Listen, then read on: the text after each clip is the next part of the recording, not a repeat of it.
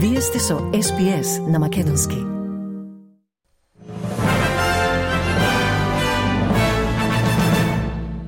Поранешната соработничка на либералите Британи Хигинс пред судот во Камбера изјави дека се чувствувала заробена и нечовечно за време на незиното наводно силување во парламентот.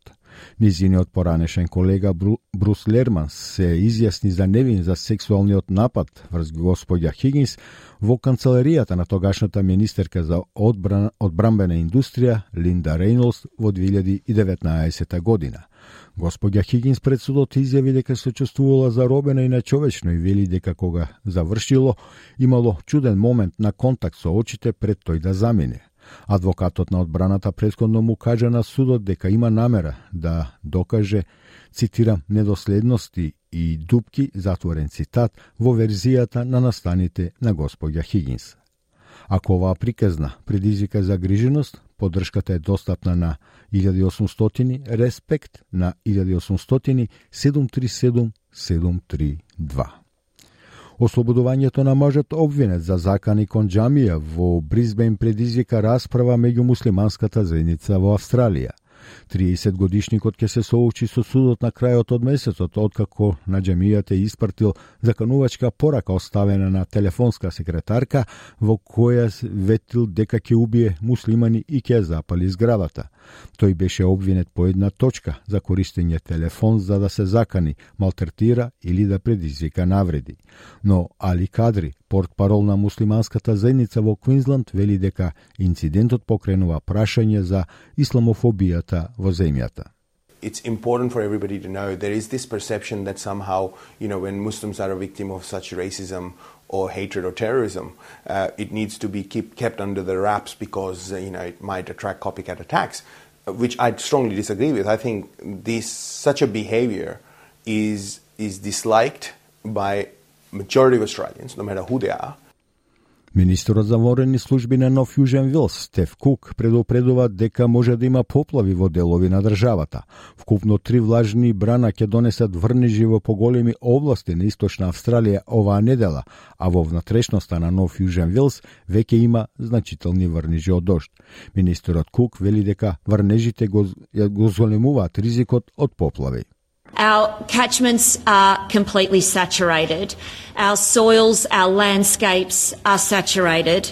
Our dams are full. Uh, our rivers, our channel systems are full to the brim.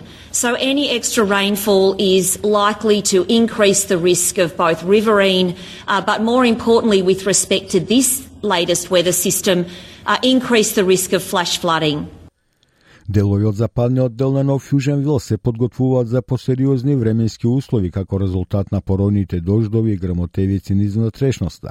Повеќе од десетина реки се изложени на опасност од поплави бидејќи влажните облаци се на централен Нов Јужен Велс. Помошникот на државниот комесар за ворени служби Шон Кернс вели дека веќе се примени 240 повици за помош, а извршени се 4 спасувања од поплавите.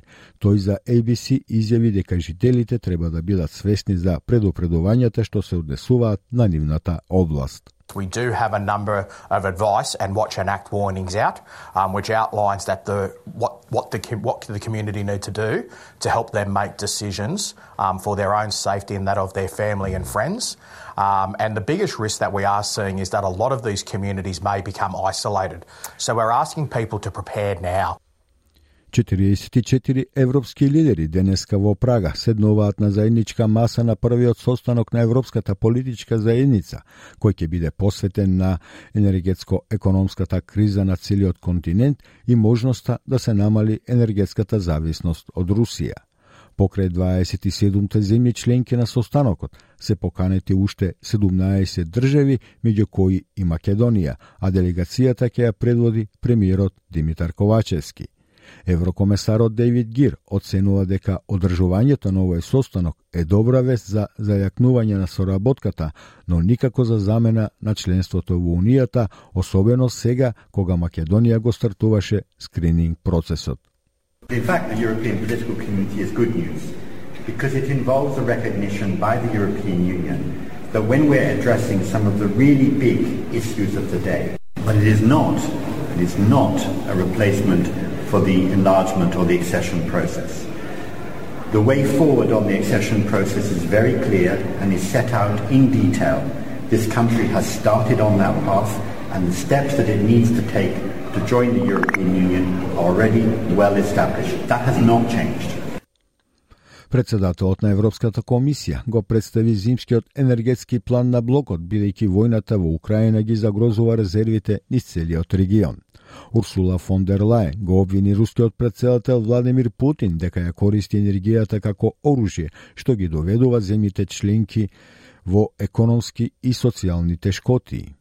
Таа вели дека осомничената цитирам, саботажа на гасоводот Северен Тек од страна на Русија, во која големите подморски експлозии оштетија делови од главната цевка за снабдување со газ во Европа, покажува колку е ранлива енергетската инфраструктура на Европа.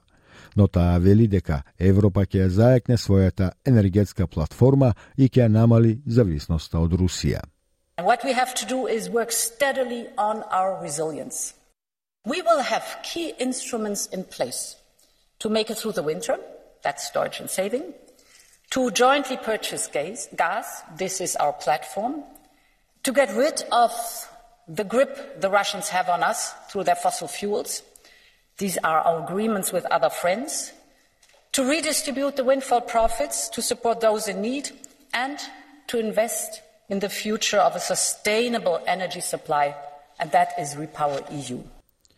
Украинскиот председател предложи формирање на специјален трибунал за решавање на злосторствата против неговата земја од страна на руските војници. За време на форумот Војна и право во Париз, Володомир Зеленски го повика Западот да ја подржи резолуцијата на Генералното собрание на Обединетите нации, која ќе ја обврзе Русија да ја плати одштета на Украина за штетата што е предизвика за време на војната. Тој вели дека е потребен трибунал за решавање на, како што ги нарекова, цитирам, злосторствата од агресијата, затворен цитат, до кој не може да дојде меѓународниот кривичен суд. Коли ми When we conclude an agreement and establish a special tribunal for Russian aggression, the very fact of preparing indictments and issuing arrest warrants for those who planned and ordered the beginning of this aggression will be the most powerful signal to all other potential aggressors in the world that war is inevitably punished, and the guilty are held accountable, that the law is always valid and the law always prevails, and humanity is guaranteed to be protected. Во меѓувреме, шефот за надворешна политика на Европската Унија вели дека 27-те национални влади на блокот се обединити во нивната намера да ја дадат на Украина членство во Европската Унија.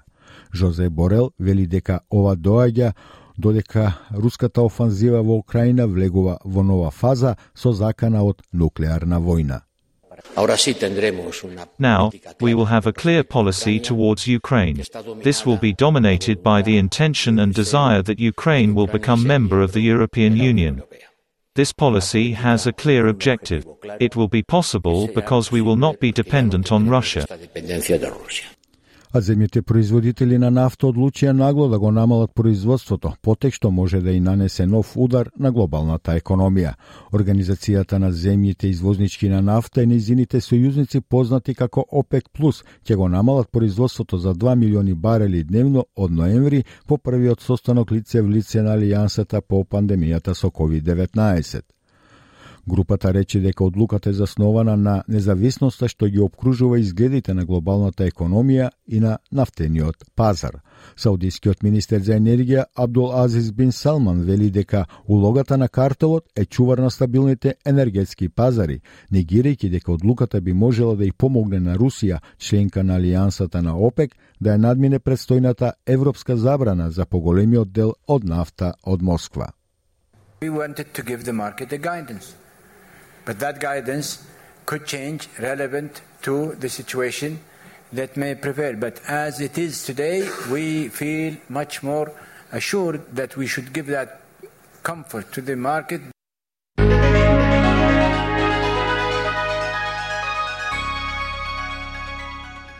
А од најновата курсна листа денеска еден австралиски долар се менува за 0,65 евра, 0,64 американски долари и 40,20 македонски денари, додека еден американски долар се менува за 61,92 македонски денари, а 1 евро за 61,36 македонски денари. И во продолжение временската прогноза за главните градови во Австралија утре петок 11 us, said me. 7 октомври.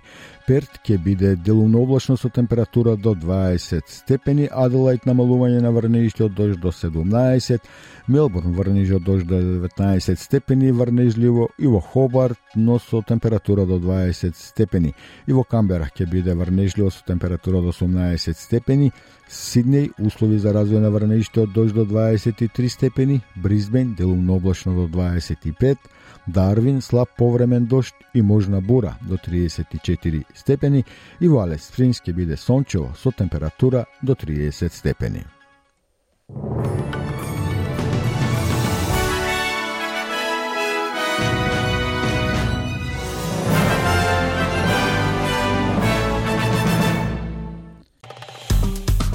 Стиснете, ми се допаѓа, споделете, коментирајте. Следете ја SPS на Македонски на Facebook.